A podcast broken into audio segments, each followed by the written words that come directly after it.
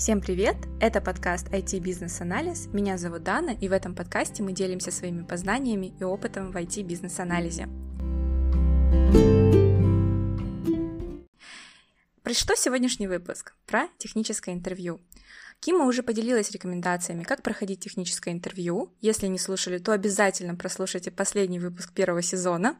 Но, как часто, зная теоретическую часть прохождения интервью, нам не хватает практического примера. Кима сегодня будет нашим кандидатом. Дана, я буду сегодня задавать вопросы, и мы пригласили Айжан. Она будет выступать в роли эксперта, она будет давать комментарий после каждого ответа Кимы, что бы она хотела услышать в ответ на этот вопрос. Кима, ты ведущая прошлого сезона подкаста, надеюсь, тебя все сегодня помнят. Ты хочешь что-то сказать перед интервью? Спасибо, Дана. Всем привет.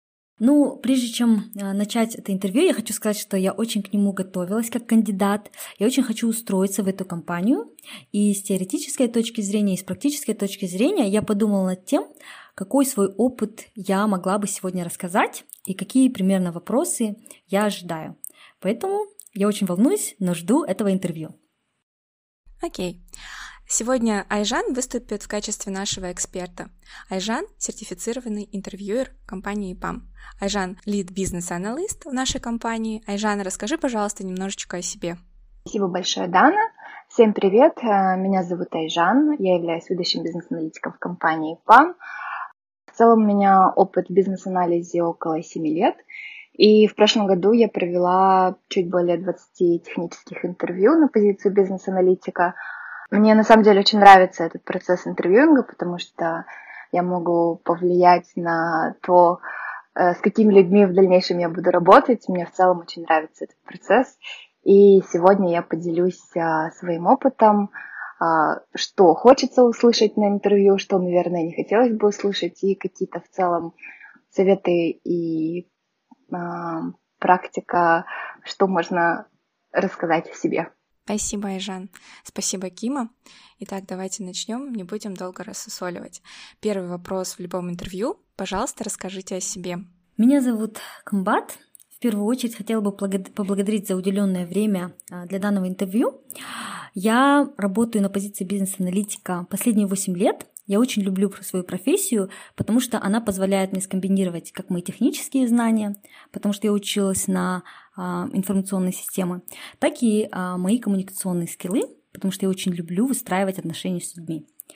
Последние несколько лет я была вовлечена в проект а, в э, страховании, но у меня также имеется опыт и в других предметных областях, таких как e-commerce, нефтегазовая отрасль, финансовая отрасль.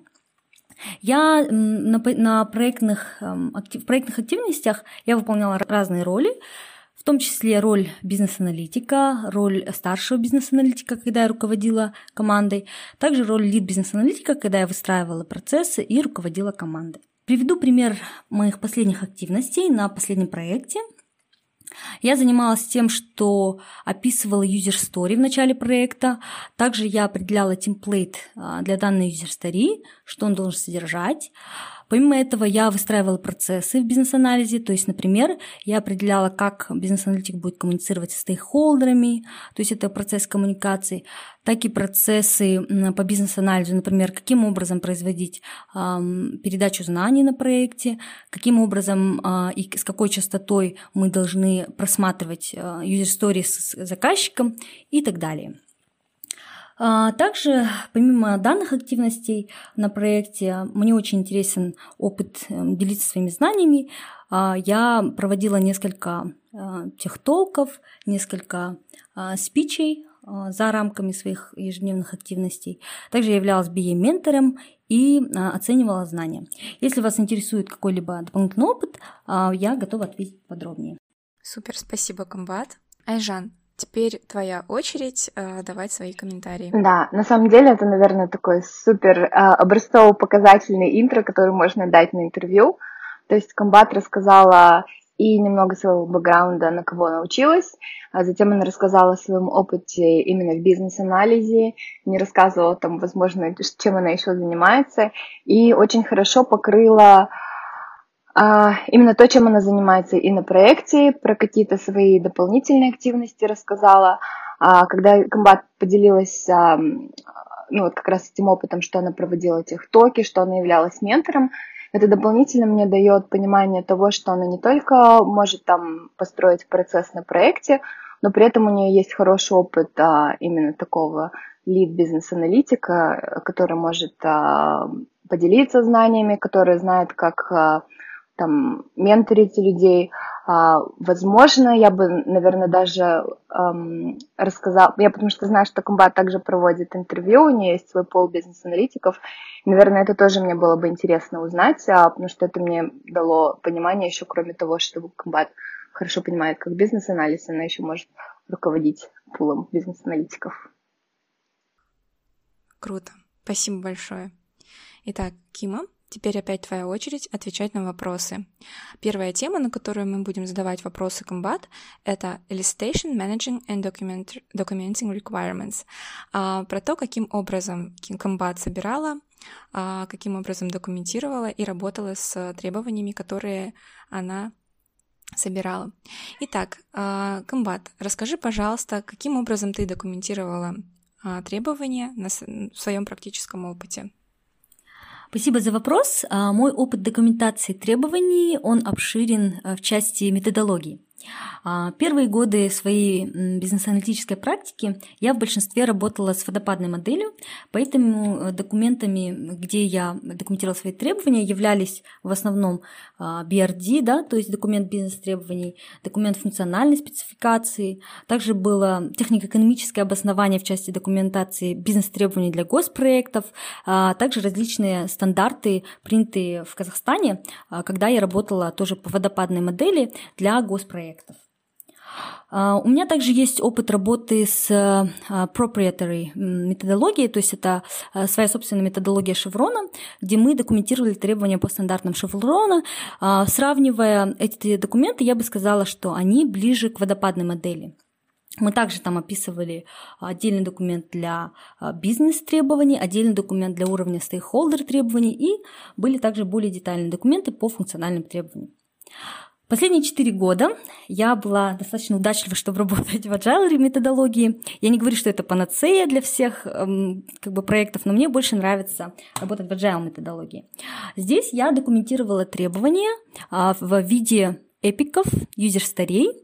А, обычно данная юзер-стори выглядела а, по темплейту, как пользователь. Я хочу, чтобы, для того и какая-то цель. Помимо описания э, требований в User Story, мы также вели а, Confluence, где мы описывали более верхнеуровневые бизнес-цели, видение проекта и так далее. Если вы, вас интересует какой-то мой отдельный опыт, я могу углубиться. Спасибо, Комбат. Айжан, твои комментарии? Опять же, супер образцово-показательный ответ, который дает понимание того, что, во-первых, Кима работала по водопадным а, и в agile методологиях, и мне еще очень понравилась, опять же, структурированность. То есть, а, кроме того, что мы понимаем, что Кима работала с большим количеством документов, я для себя также понимаю, что Кима понимает разницу между а, бизнес-требованиями, потом функциональные требования, потому что она это упомянула про водопадные модели. И когда Кима начала говорить про agile э, документацию, опять же, я понимаю, что она знает формат user story, потому что она дала пример.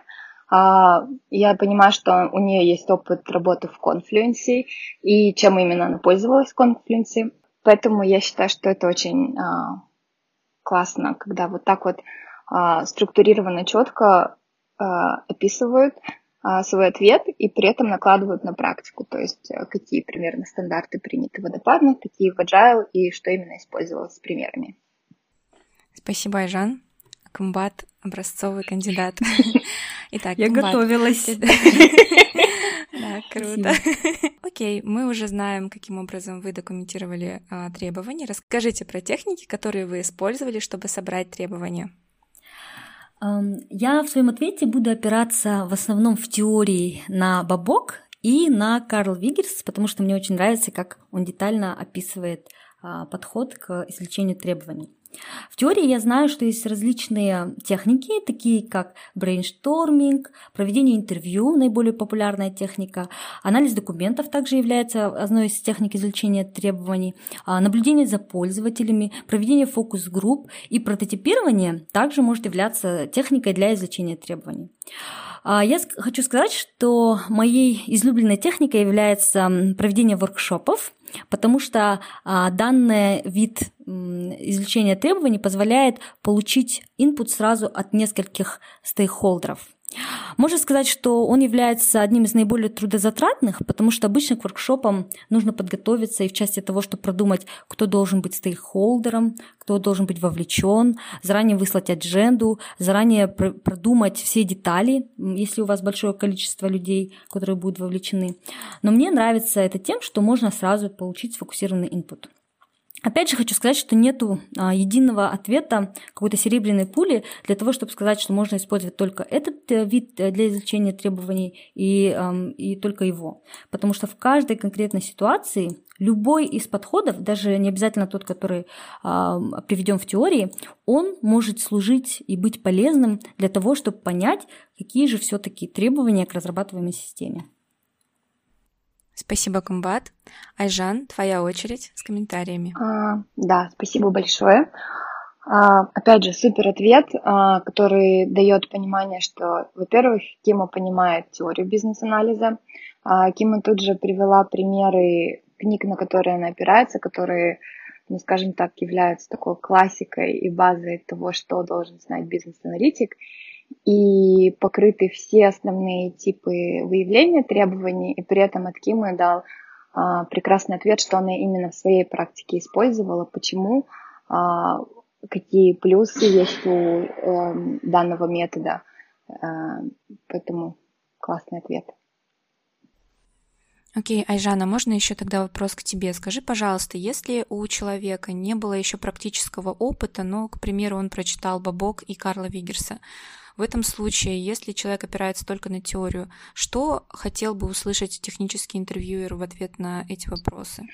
А, ну, я бы, наверное, хотела, чтобы человек, во-первых, честно сказал, что, знаете, опыта у меня такого нет, но я читал книжку, а, знаю, что есть такие опыты, и поэтому я считаю, что вот если бы мне нужно было, вы, там, допустим, я поехала на Discovery, мне нужно выявить верхнеуровневые требования, я бы провел вот такие вот техники, потому что мне кажется, что это подошло бы вот по вот этому, по вот этому, по вот этому там, признаку. Вот. Ну, то есть, э, или опять же, если человек, наоборот, не знает теорию, но на практике что-то использовал, мне бы хотелось бы, чтобы человек сказал, вы знаете, там, не знаю, какие там есть все виды использования, выявления требований. Но я на своей практике там ходила на интервью, проводил воркшопы. Для меня это работало, потому что там на воркшопах можно собрать большое количество информации с разных там стейкхолдеров, а на интервью я могу там точно вы, выявить какую-то информацию. Ну, то есть, а, если не хватает где-то практики рассказать, что знаешь в теории и как ты считаешь, можно это применить на практике, если там нет какой-то теории, рассказать, как э, это было на практике, что э, это именно было и как оно работало. Хорошо, спасибо большое. Давайте теперь двигаться дальше. Комбат, следующий вопрос к тебе. А, расскажи, пожалуйста, а, ты пришла на проект, каким образом можно заэстимировать тот BA а, effort, то есть то количество BA сил, которые ты потратишь на то, чтобы собрать все требования на проекте? То есть какие техники BA effort estimation ты знаешь и какие ты использовала в практике? Спасибо большое за вопрос. Я не могу сказать, что я использовала абсолютно все техники, которые приведены в теории, но расскажу о своем опыте. Опять же, есть несколько факторов, которые влияют на эстимацию. Один из самых значимых, наверное, это та методология, где мы это выполняем. То есть, если это а, водопадная модель, то обычно производится эстимация заранее, и поэтому, так как мы не всегда знаем все детали достаточно а, глубоко, потому что мы эстимируем достаточно далеко, да, поэтому я бы сказала, что данная эстимация, она может быть не совсем точной, и она на моем опыте обычно проводилась в человека днях. Например, я оценивала только, ну, вот в водопадной модели я оценивала только свою работу бизнес-аналитика и могла сказать, в первую очередь я декомпозировала, да, допустим, я говорю, мне необходимо время для того, чтобы, во-первых, собрать требования, во-вторых, задокументировать требования, в-третьих, там, провалидировать эти требования и передать, да, и я начинаю декомпозировать. Так, а у меня здесь три модуля, ага, а в этих модулях там столько-то отчетов и так далее. Когда у меня достаточный уровень декомпозиции, я хотя бы приблизительно могу оценить а, свою работу а, для каждого из кусочков и затем я составляла такой общий анализ. Да? То есть это а, bottom-up estimation, когда из деталей мы складывали общую эстимацию.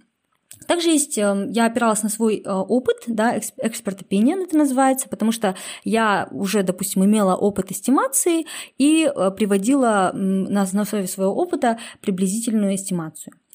Помимо этого можно использовать сравнение с похожими работами, даже если у вас нет такого опыта, например, ну вы знаете, что ваша коллега, например, Дана, да, она сделала такой же похожий модуль, и она затратила там столько-то дней. Это три основных метода, которые я использовала. То есть, во-первых, это там после декомпозиции, да, оценивания человека днях и топ bottom-up эстимация.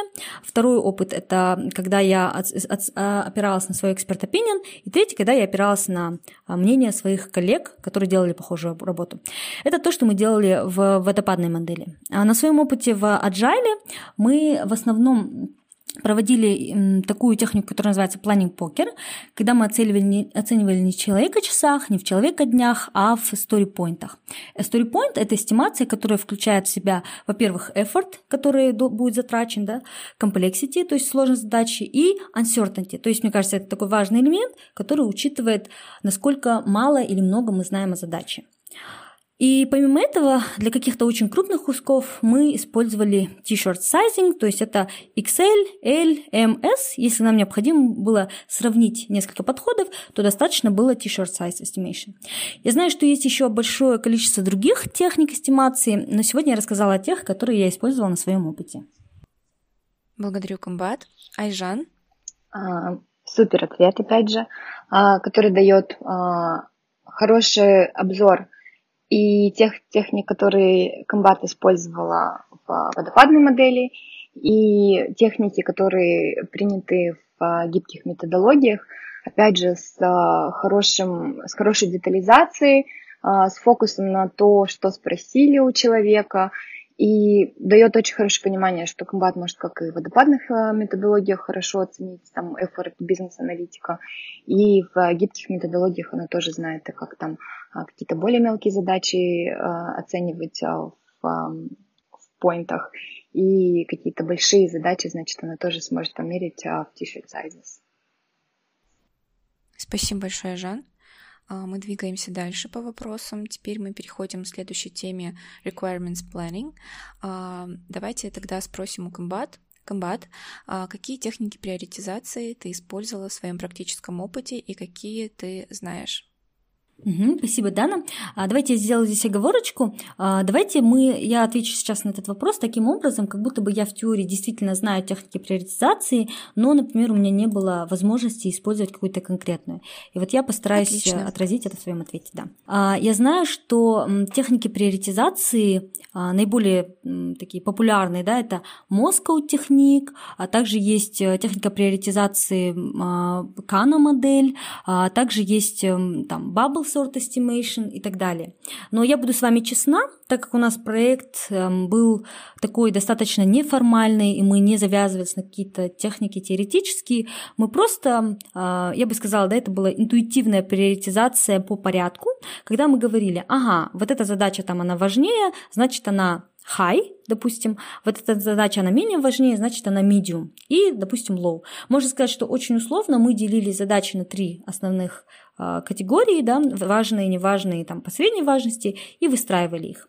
Я думаю, что здесь важно отметить даже не столько, наверное, какую технику приоритизации я использовала, но то, что я, как бизнес-аналитик, всегда старалась учитывать мнение бизнеса, конечно же, потому что они являются а, основными а, инфлюенсерами, теми, кто влияет на приоритизацию. Но также немаловажно вовлекать и команду разработки, потому что если данный приоритет, э, допустим, блокируется какой-то технической сложностью, то мы тоже должны были учитывать. То есть работа с стейкхолдерами на моем опыте была очень важной и важнее, возможно, может, да, где, нежели тем использование какой-то определенной а, теоретической базы, потому что у нас на проекте было множество стейкхолдеров и сложностей, которые мы должны были принять во внимание. И для нас просто вот эта простая система там важной, неважной, средней важности, она работала.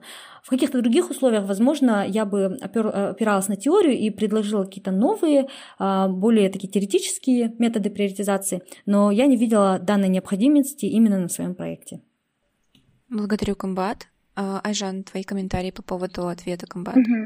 Супер ответ. И на самом деле часто бывает такое, что на проектах сейчас не используются какие-то определенные техники, либо проект такой маленький, что там на какие-то очень сложные техники, например, такие как Кана модель, а, ну, просто не имеет смысла а, тратить много времени. Вот. И поэтому вот такое обоснование, оно на самом деле очень классное, оно валидное, и что самое главное, там Кима не пытается э, притвориться или там натянуть какую-то технику на уши э, к своему проекту, и просто рассказывает о том, как это было на самом деле в реальности. Э, я бы, наверное, еще э, ну, вот Кима затронула такую тему, как business value versus complexity. И, наверное, вот после того, как рассказала, как они делали это на проекте, а, там подытожила, что в целом неформально это, наверное, была такая приоритизация business value versus complexity, и ну, в такой неформальной обстановке данный вид приоритизации использовался на проекте. Можно я тогда, Айжан, тебе вопрос задам? Зачастую, когда проводишь интервью, кандидаты говорят о том, что мы не использовали какую-то особенную технику, мы просто обсуждали с заказчиком, какая задача важнее, какая менее важная, какая самая неважная. И не называют какие-то техники приоритизации, ну, то есть именно теми названиями, которыми они называются в книжках, в интернете, в статьях и так далее. Скажи, пожалуйста, вот насколько важно называть техники своими именами? А, спасибо большое, Дана, за вопрос. А, не могу сказать э, что-то одно. То есть, на самом деле, может быть, там человек не знает, как конкретно называется а, вид приоритизации, который он использовал на проекте, а, но если человек делится опытом, и он хороший, и он валидный, то я не могу сказать, что я скажу, нет, мы этого кандидата не берем, потому что он не знает, как называется метод приоритизации, который он использовал на проекте. А, с другой стороны, если человек использовал неформально какой-то вид приоритизации, но потом может сделать такое summary, что на самом деле, я так вижу сейчас, что это был вот какой-то конкретный вид приоритизации, для меня это является плюсом, потому что я вижу, что у человека, значит, аналитический склад ума, и пока он что-то там рассказывал, что не, не фолловило какой-то определенный определенную методику, он может сделать вывод, что вот что это было на самом деле.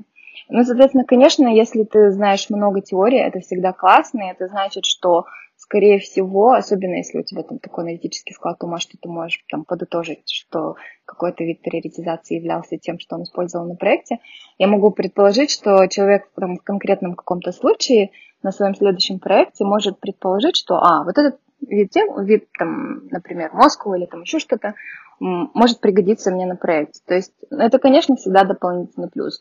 С другой стороны, если никакая методология не использовалась, тоже ничего страшного, всего можно, всему, всему можно научиться, когда жизнь тебя припрет, скажем так.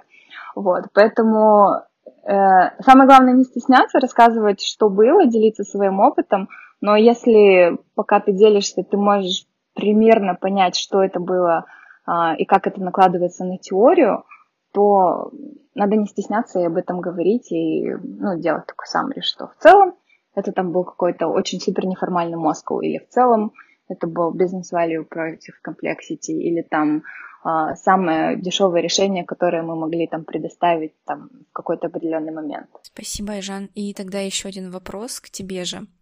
Скажи, пожалуйста, в какой момент может оттолкнуть вот это желание показать, насколько хорошо человек знает теорию. То есть бывает ли такое, что человек сыпет какими-то наименованиями там, техник, э, не обязательно приоритизации, и ты понимаешь, что человек чего-то не договаривает или что-то не так. То есть как, какой момент необходимо остановиться, как ты думаешь?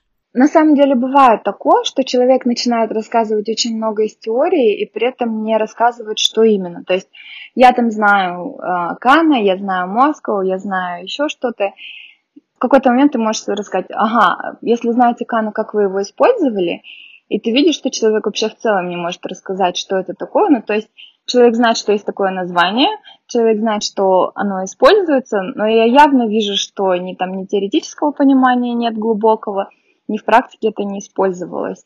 Я бы гораздо больше оценила, если бы человек рассказал, что было на практике у него использовано. То есть и есть еще такой момент, когда человек, опять же, не знает, например, или в практике чего-то не было, но человек знает очень много теорий, и он начинает рассказывать сначала методы приоритизации, потом сразу же переплетает планирование, и все, что там может каким-то боком относиться к вопросу, но не обязательно напрямую, и просто начинает сыпать кучу теорий всего, что он прочитал там за три дня до интервью, это отталкивает. То есть ответ должен быть на тот вопрос, на который, который интервьюер хочет услышать. То есть не надо рассказывать еще по ходу все, что вы смогли вспомнить из теории. Это скорее толкнет, чем э, расположит к себе. То есть классно, что вы что-то знаете, но не надо в одном ответе пытаться вывалить все, что знаете сразу. Спасибо, Айжан. Итак, а, Кима, к тебе вопрос. Теперь, ну, я очень много услышала о том, что ты работала в различных методологиях. Я тебя попрошу сейчас сделать какое-то сравнение этих методологий. Ну, в частности, например, можно Waterfall и Agile, Расскажи, пожалуйста, в чем плюсы Waterfall и в чем Agile, и в каких случаях ты бы использовала ту или иную методологию? Спасибо, Дана, за вопрос. Я думаю, что в последнее время а, очень популярен Agile, и я слышала мнение коллег, что якобы Agile вообще теперь всегда можно использовать, и Waterfall совсем не нужен. Ну и какие-то негативные стороны, стороны Waterfall были комментарии. А, я хочу сказать, что, на мой взгляд, водопадная модель может использоваться тогда, когда, во-первых, это область, которая включает в себя какие-то высокие риски. Например, если вы, например, делаете самолет, то вы не можете сказать, я сейчас прикручу одно крыло, посмотрю, как он летит, а потом сделаю второе, да?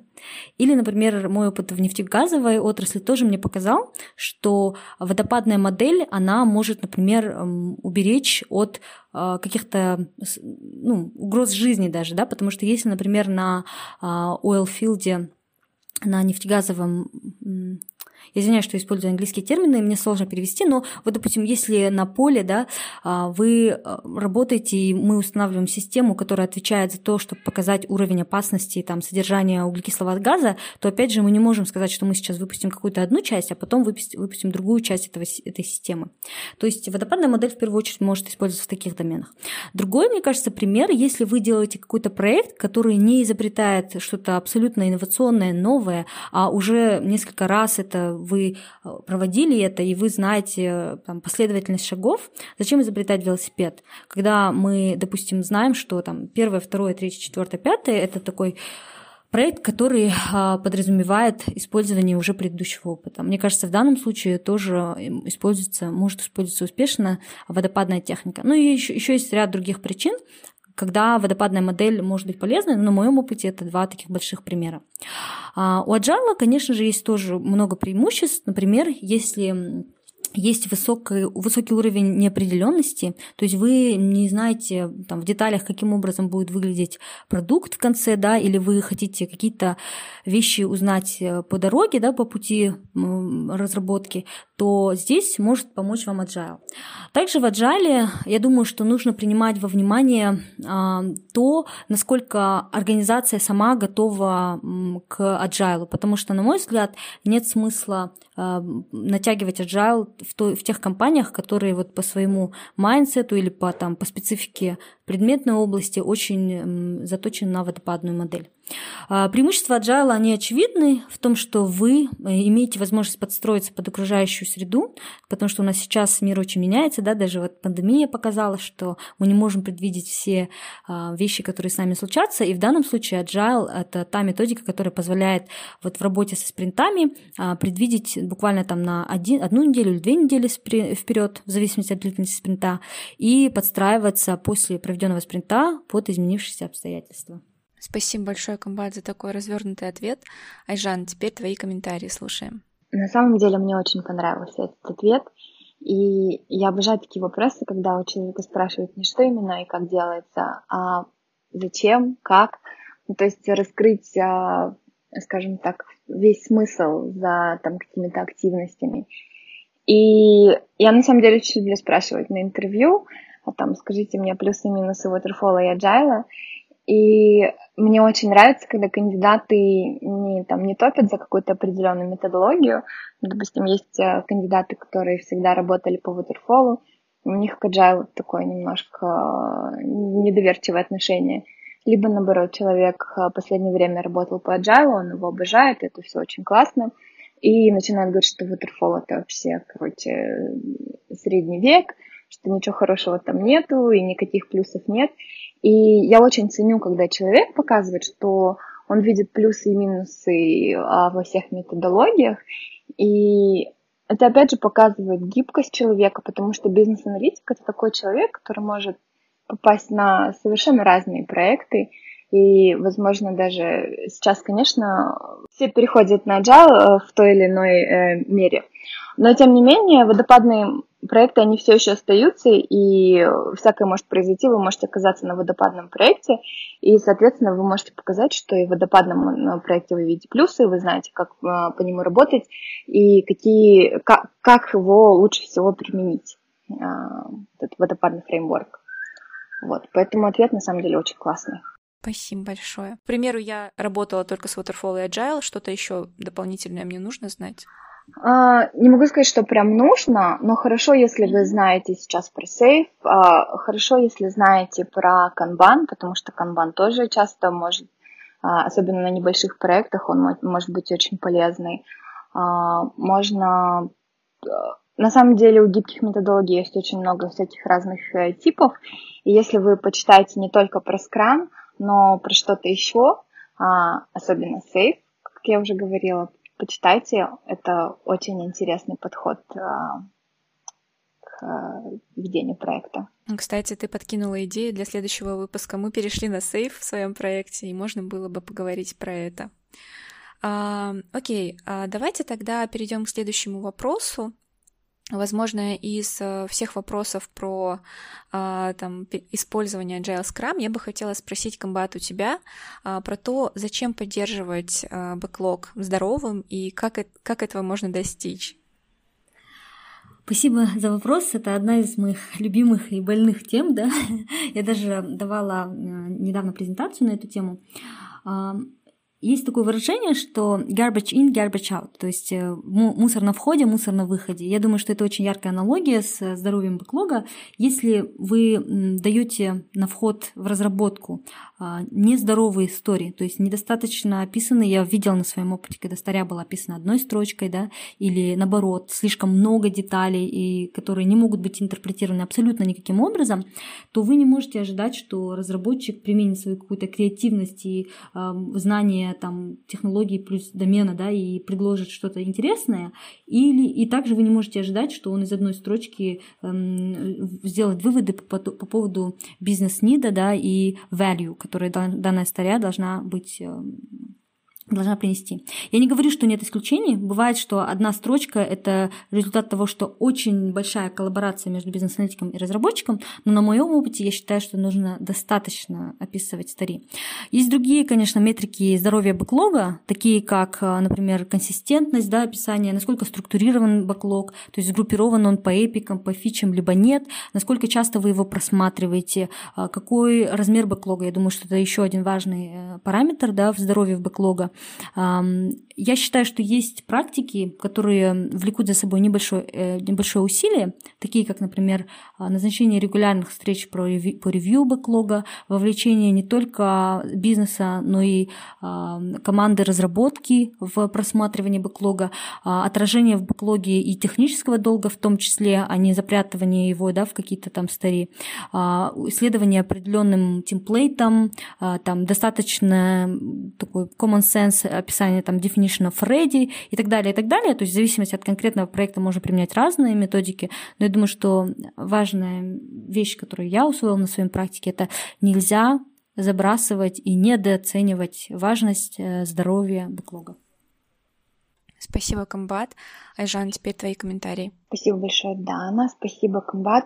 А, ответ очень классный. И это ответ а, такого очень зрелого специалиста в бизнес-анализе, который, во-первых, дает понимание нам, что человек знает, как работать с бэклогом. А, опять же, Кима там затронула такие вещи, как структурирование, а, предоставление достаточного количества деталей, то есть оно не слишком маленькое, не слишком большое.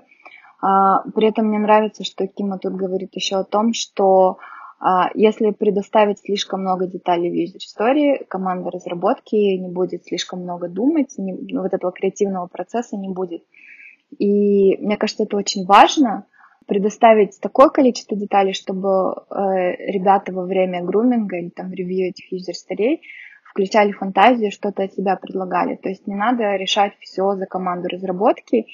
И вот это вот понимание того, что вот этот процесс креатива, он должен быть а, в разработке, и я вижу, что Кима это хорошо понимает, это очень круто на самом деле. И опять же, Кима затронул такие вещи, как definition of ready, definition of done, отражение технического долга, но опять же мне дает а, понимание, что Кима не только близко общается с бизнесом, но она также понимает вот эту техническую сторону разработки и коллаборацию с командой разработчиков. Это очень круто. Спасибо большое, Жан. А, я думаю, у нас осталось два таких вопроса, комбат. Первый вопрос а, про стейкхолдеров. Расскажите, пожалуйста, а, проводили ли вы анализ заинтересованных сторон и каким образом, какие техники вы использовали? Спасибо большое, Дана, за вопрос.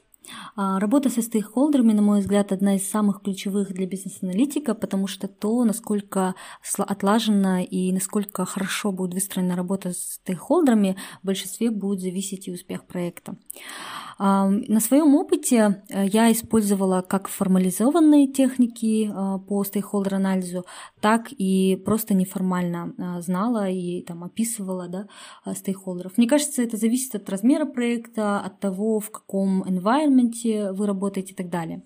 По формальным техникам стейкхолдер-анализа я использовала Onion диаграмму, которая мне позволяла отобразить, в какой степени мы должны и будем общаться с той или иной группой стейкхолдеров. Также очень важной техникой является influence power, а, interest power diagram, то есть это насколько стейкхолдер вовлечен а, и заинтересован в проекте, и насколько у него большое влияние. Хочу отметить, что данная техника и данная диаграмма ни в коем случае, конечно, не должна быть показана стейкхолдерам, потому что определенные группы стейкхолдеров могут принять это лично да, и обидеться, так сказать, но это такие внутренние документы, которые важны, и я думаю, что очень важно не только аналитику знать и смотреть на них, но и вся команда. Это документы, которые создаются для всей команды, да, и они должны знать об этом.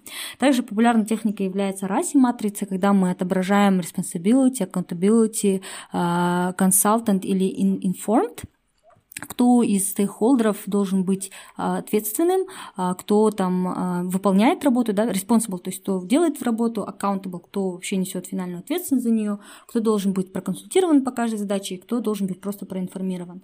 Я тоже находила ее полезной. Но хочу сказать, что не обязательно, я считаю, что на каждом проекте формализовать и прям описывать это. Если вы, допустим, работаете там, на таком маленьком проекте, и там не всегда, или это не начало проекта, проекта, да, и, в принципе, эти знания отражены в документации, то, возможно, вам не стоит их формализовать. Если у вас есть орг-чат, и если у вас есть какой-то бегунок по тому, по каждому департаменту, с кем взаимодействовать, кто несет ответственность, этого может быть достаточно, в зависимости от а, того, что принято на каждом конкретном проекте. Спасибо большое. А, а, Комбат, это опять классный ответ, я думаю, что, Айжан, что ты скажешь? Да, я абсолютно согласна. Мне нравится, что Комбат говорит не только о том, что у нас там была расе матрица, но еще рассказывает, что а, означает каждый из этих букв, а, что нужно сделать с каждым человеком, а, который там responsible, accountable и так далее. То есть, опять же, это мне дает понимание, что Кима знает не только а, методику, но что он означает, как она может применяться. То же самое там про Power Influence а, матрицу. Мы говорили то же самое про техники приоритизации, да? Если ты что-то упоминаешь, а, расскажи, что это такое, как оно может применяться. И мне очень нравится, что Кима также говорит, что если проект небольшой, то, возможно, возможно все эти матрицы и диаграммы не нужны, все может быть достаточно таким неформальным, но при этом мы знаем, что у Кима есть понимание, как это можно формализовать и что вообще из себя представляет а, менеджмент стейкхолдеров. Спасибо, Айжан. То есть мы поняли, что Кима гибкая, и что Кима не Гитлер на проекте, она слушает команду. Методологии. В Бабоке написано, что нужно делать так. Да, Библии бизнес-аналитика. А, хорошо, спасибо большое, Жанна и Комбат. И давайте тогда я задам последний вопрос. А, давайте поговорим про риск менеджмент. А, расскажи, пожалуйста, Комбат, есть ли у тебя практический опыт с этим, и а, если нет, то поделись, пожалуйста, своим а, видением, когда необходимо оценивать риски и что с ними делать, если ты вдруг нашла какой-то риск. Спасибо большое за вопрос. Я думаю, каждый бизнес-аналитик сталкивался с рисками, рисками по бизнес-анализу, вне зависимости от того, было ли это как-то явно проработано на проекте, либо нет. А, я считаю, что наиболее частые бизнес-аналитические риски – это первое – недостаточная вовлеченность стейкхолдеров, то есть когда у стейкхолдеров нет времени или и желания а, посвящать время проекту. Второй возможный риск – это, допустим, когда мы а, недооценили какую-то работу, и она занимает больше времени, то есть некорректная оценка. Да? И также я считаю, что бизнес-аналитические риски, их сложно отделить от других рисков, такие как, например, что нас там случится пандемия, да, и это э, повлияет на работу всей команды, а, ну и так далее. А, мне кажется, что на моем опыте вообще мы, конечно, я бы сказала, в 90% случаев, случаев или в 80% случаев ввели отдельный риск регистри, когда я как бизнес-аналитик имела возможность дать определенный э, вход и свои консерны э, по рискам по бизнес-анализу. Мы э, оценивали эти риски, там, допустим, собирались раз в неделю да, и рассуждали, какую, какой импакт может э, нести данный риск. То есть, допустим, от 1 до 3 мы оценивали, что если этот риск случится, то это повлияет на проект сильно, поэтому оценка 3, например. Да. Также мы оценивали вероятность этого риска, то есть probability, насколько вероятно, что этот риск случится. И умножали эти оценки э, и получали общую цифру, которая нам показывала важность этого риска. Приведу пример. Например, риск того, что стейкхолдер Петр Иванов, там, ну, я не буду говорить Петр Иванов, вообще, что стейкхолдеры не будут уделять достаточное время проекту. Допустим, а, вероятность этого риска один, потому что мы видим, в принципе, стейкхолдеры достаточно вовлечены. А, импакт этого риска, допустим, 3, да, потому что нам очень важен инпут стейкхолдеров. Общая оценка 3. И мы будем сравнивать данную оценку с другими рисками, которые были озвучены. То есть мы не ввели отдельные регистры для рисков по бизнес-анализу, это был общие риски проекта, но у меня, как у бизнес-аналитика, была возможность а, высказать ей свои консерны. Почему важно вести такой регистр, мне кажется, потому что это все может быть у нас в головах, но когда мы садимся, проговариваем, то мы можем, а, конечно, выстроить mitigation план. То есть в зависимости от того, какая была оценка у риска, мы выбирали дальнейшую последовательность шагов. Есть, э, ну, в классической теории по риск-менеджменту есть несколько возможностей, как обрабатывать данный риск. Да, это есть возможность вообще просто пропустить, да, этот, как говорится, забить на этот риск и ничего с ним не делать, потому что если например, оценка маленькая, а, есть возможность трансфер, то есть перенести этот риск на кого-то другого, там, на другой департамент и так далее. Наиболее частая техника обработки риска или влияния на риски, да, это mitigate, когда мы придумываем какие-то шаги а, для того, чтобы уменьшить этот риск. А, ну и это то, наверное, чем ценны были такие встречи, когда мы обсуждали эти риски, потому что мы говорили, ага, если стейкхолдер будет недостаточно вовлечен, а давайте мы подумаем, кого еще мы можем вовлечь, ну и так далее, и так далее. То есть это могут быть очень специфичные риски, это могут быть риски, которые касаются конкретно проектов, но мне кажется, во-первых, нужно их проговаривать, нужно выстроить процесс для того, чтобы дисциплинированно просматривать эти риски, и нужно понимать, что, дан, если, что делать, если данный риск случится. И тогда, мне кажется, э, это будет помогать э, успеху проекта. Спасибо большое, Комбат. А, Айжан, опять твои комментарии. Мне такое ощущение, что у меня каждый ответ мой начинается с того, что это супер ответ, но на самом деле это так и есть. Вот, и опять же, я на интервью часто вижу, что когда я спрашиваю про риски, люди немножко теряются, потому что а, мне кажется, это вот что-то из нашего такого э, советского прошлого, когда о рисках не сильно задумывались и считали, что ну вот когда случится, тогда и будем э, разбираться, что я не считаю правильным, всегда нужно играть на опережение. И Кима тут с нами поделилась таким прям классическим подходом к риску, когда ты регистрируешь риск, ты его озвучиваешь, соответственно, это уже не что-то в вакууме, а что-то было, что, сказано вслух, то, о чем задумались все люди. Опять же, важно оценить импакт, то есть а, влияние этого риска и probability, то есть вероятность того, что он произойдет. И уже из, а, там, судя из того, насколько, насколько вероятный это риск и насколько сильно он повлияет там, на дальнейшую жизнь проекта, решать, какой дальше есть план действий. И тут опять-таки мы нам дает очень классные такие классические методы управления этими рисками, то есть забить, на кого-то перенести, что-то с ним делать. И опять же очень классно, что Кима поделилась с нами тем, как а, ведется риск на ее проекте, про митинги, про то, что можно там внести риск в какой-то риск регистри и про в целом теорию того, как в целом нужно управлять рисками. Спасибо большое, Жан. Я еще знаю, что в конце каждого интервью задается один, два, три, возможно, практических задания, либо задаются вопросы, которые необходимо кандидату ответить, э, исходя из того опыта, который у него есть, э, и это какой-то практический вопрос, то есть задается какая-то условная ситуация, то есть э, что необходимо собрать требования, вот как вы будете это делать и так далее. Подскажи, пожалуйста, Айжан, а что самое главное в ответе на этот вопрос и что самое главное когда ты делаешь какое-то практическое задание как кандидат, вот на что нужно обращать внимание, что тебя ждут?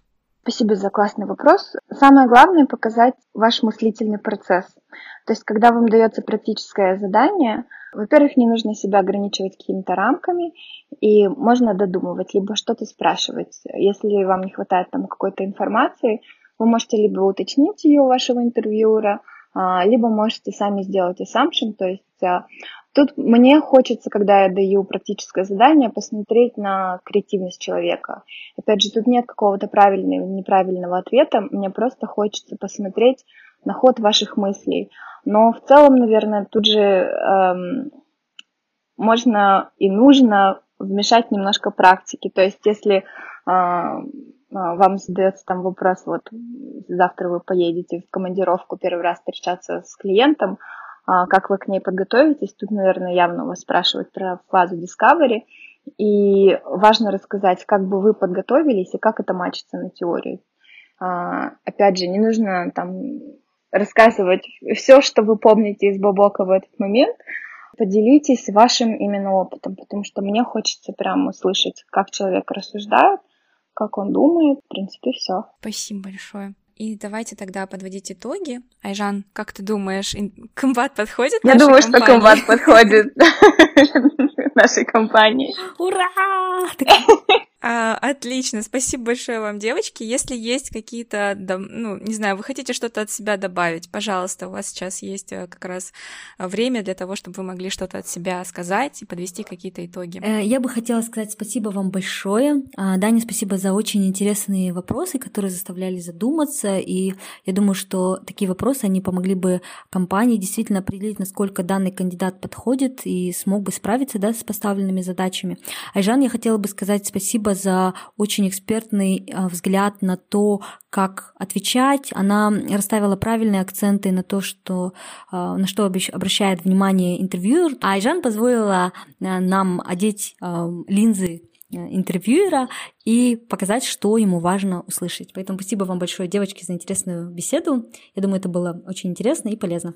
А, да, спасибо, Дана. А, спасибо, Кима. Очень хорошие вопросы, очень классные ответы. От себя просто хочу сказать, что да, наверное, мы сегодня раскрыли такую внутреннюю кухню, что происходит, а, когда мы ищем бизнес-аналитиков к себе в команду. Просто хочу всем пожелать удачных интервью. Спасибо большое. Со своей стороны я бы хотела добавить, а, что я очень благодарна вам, что вы пришли и поучаствовали в этом интервью. Комбат за твои прекрасные ответы, эталонные. Айжан за то, что ты давала такие классные советы. А, со своей стороны я бы хотела еще напомнить о том, что у нас сейчас есть и чат, и телеграм-канал, и инстаграм, где можно предлагать темы следующих выпусков. От меня все. Спасибо большое за то, что слушаете. Также я хотела бы попросить вас оставлять комментарии и звездочки на тех платформах, где вы слушаете. Дана делает огромную работу по развитию данного подкаста. Если вам он нравится, пожалуйста, поделитесь этим там, где вы нас слушаете. Всем пока!